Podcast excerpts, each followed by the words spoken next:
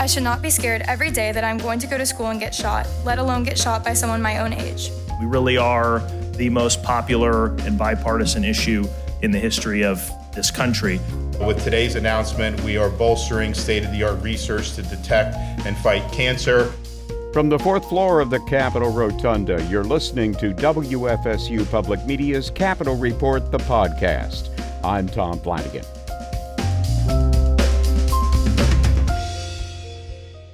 Funding for Capital Report is provided by the following The Florida AFL CIO, representing over 1 million union members, retirees, and their families, committed to building a better future for all Floridians by promoting healthy communities, economic justice, and dignity in the workplace. Online at flaflcio.org.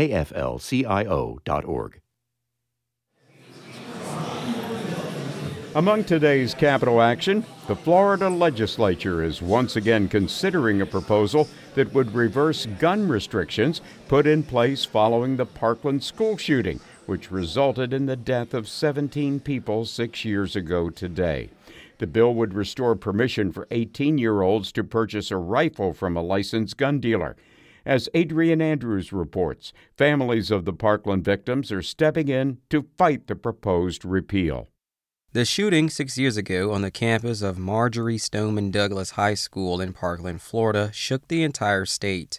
Following the incident, the Florida legislature increased school security and raised the state's legal gun buying age from 18 to 21. Now, Palatka's Republican Representative Bobby Payne wants to lower the age limit back to 18 for certain rifles. I make those decisions based on what I feel is um, part of my fundamental belief um, part of my fundamental beliefs on issues such as constitutional rights. Payne's request infuriated the family members of Parkland's victims. Tony Montalto, the father of a forever 14 year old, told members of a House Criminal Justice Subcommittee before they decide to move the bill forward, they should consider what his now deceased daughter went through. There is no need to backtrack on the safety advances. Yet, sadly, this piece of legislation does just that. Our current law is working.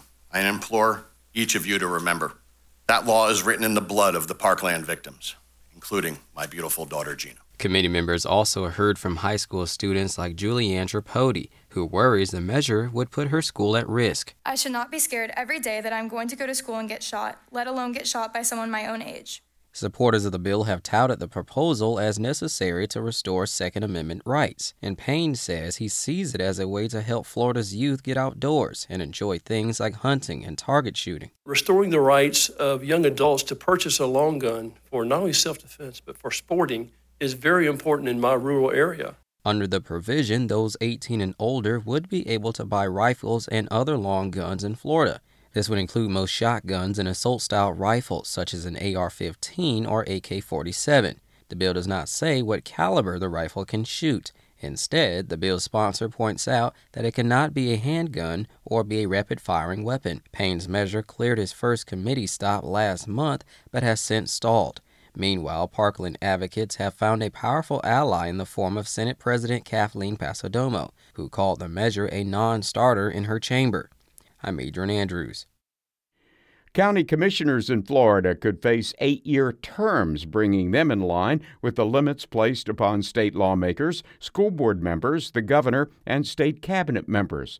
A House panel today brought its version in line with an earlier Senate proposal, but as Lynn Hatter reports, many of the commissioners who would be affected are pushing back, arguing to let their local governments make that choice. Term limits have come for school board members and city commissioners. Now, county commissioners are being targeted, and they're not pleased about it. This should go to the people. The people should decide this. I don't think this should even be called a term limit bill. I think this should be called an anti voter rights bill. And so, if you truly believe that this is what the people want, simply ask them, take it to a vote. That's Wakulla County Commissioner Ralph Thomas. He was among several local officials opposing a bill that would term limit all county commissioners to eight years in office. That restriction would apply to commissioners in both charter and non charter counties. It's one of the most bipartisan issues out there, says Nick Tomboulides with the group U.S. Term Limits. I have nothing to fear because, as a term limit supporter, we are not bluffing. We really are the most popular and bipartisan issue in the history of this country. That may be a bit of hyperbole, but several polls have shown the idea receives positive bipartisan support. The House version of the plan is represented by Escambia Republican Representative Michelle Salzman, and while the idea of term limits sounds good in theory, Gadsden County Commissioner Brenda Holt notes what it results in is a loss of institutional knowledge. It takes a few years for new commissioners to learn the ins and outs of local government, she says because a lot of new commissioners do not even understand the acronyms for two or three years. They don't know to go to the state departments. They don't know to be over here. Homestead Republican Representative Jim Mooney echoes those concerns. No one disagrees with the term limits, but I think the eight gets back to institutional knowledge. And, like, you know, where I come from, area critical state concern, that institutional knowledge means the world to us. I mean, to have that turnover at eight years would be, could, could potentially be devastating. The proposal has largely passed with mostly Republican support in the Republican led legislature. And Democrats like Orlando's Anna Eskamani have been measured in their opposition, focusing more on allowing local voters to make the final choice. It's a topic that has pros and cons and and I and I just don't think as lawmakers like we should use our heavy hand to to draw that decision that folks really should have the opportunity to to to talk to local officials, to talk to local voters, and um, do what they see as best. Issues of local control aside, even some Republicans have more concerns. Representative Will Holcomb worries that increasing the churn of local officials may only further empower embedded city managers and county administrators who are unelected and who presently enjoy much more longevity and power than the elected officials they technically answer to. Um, and one of the things that I, the thought I want to press is that when we put sunshine laws in years ago, that made the county administrator, city manager, those positions the most powerful positions in those re- in those government bodies. So I think my thought and I have a small fear that when we roll term limits back to eight years, is now we're empowering that position even more. Still, the House is electing to bring its proposal in line with the Senate bill, which has long established eight year terms for county commissioners. Both chambers' proposals have cleared their last committee stops and are now poised to go before their respective chambers for full votes. I'm Lynn Hatter. The DeSantises are continuing to champion increased state funding for cancer treatment and research. As Tristan Wood explains, Florida First Lady Casey DeSantis was diagnosed with breast cancer in 2021. Since beating the disease, she has championed state initiatives fighting cancer. Casey DeSantis says when she was first diagnosed, she didn't want to talk about it with anyone. But now she wants to leverage her position as First Lady to fight for better cancer treatment around the state. You got to get into the arena. You got to fight. You can't be a potted plant on the side, you know, watching life pass you by. You got to be able to make a difference. And so, with humility, I had the unique opportunity to be able, as First Lady, to start the Cancer Collaborative. DeSantis launched the Cancer Connect Collaborative last year with a goal. DeSantis launched the Cancer Connect Collaborative last year with a goal of breaking down communication barriers between researchers and private facilities to improve cancer treatment in the state.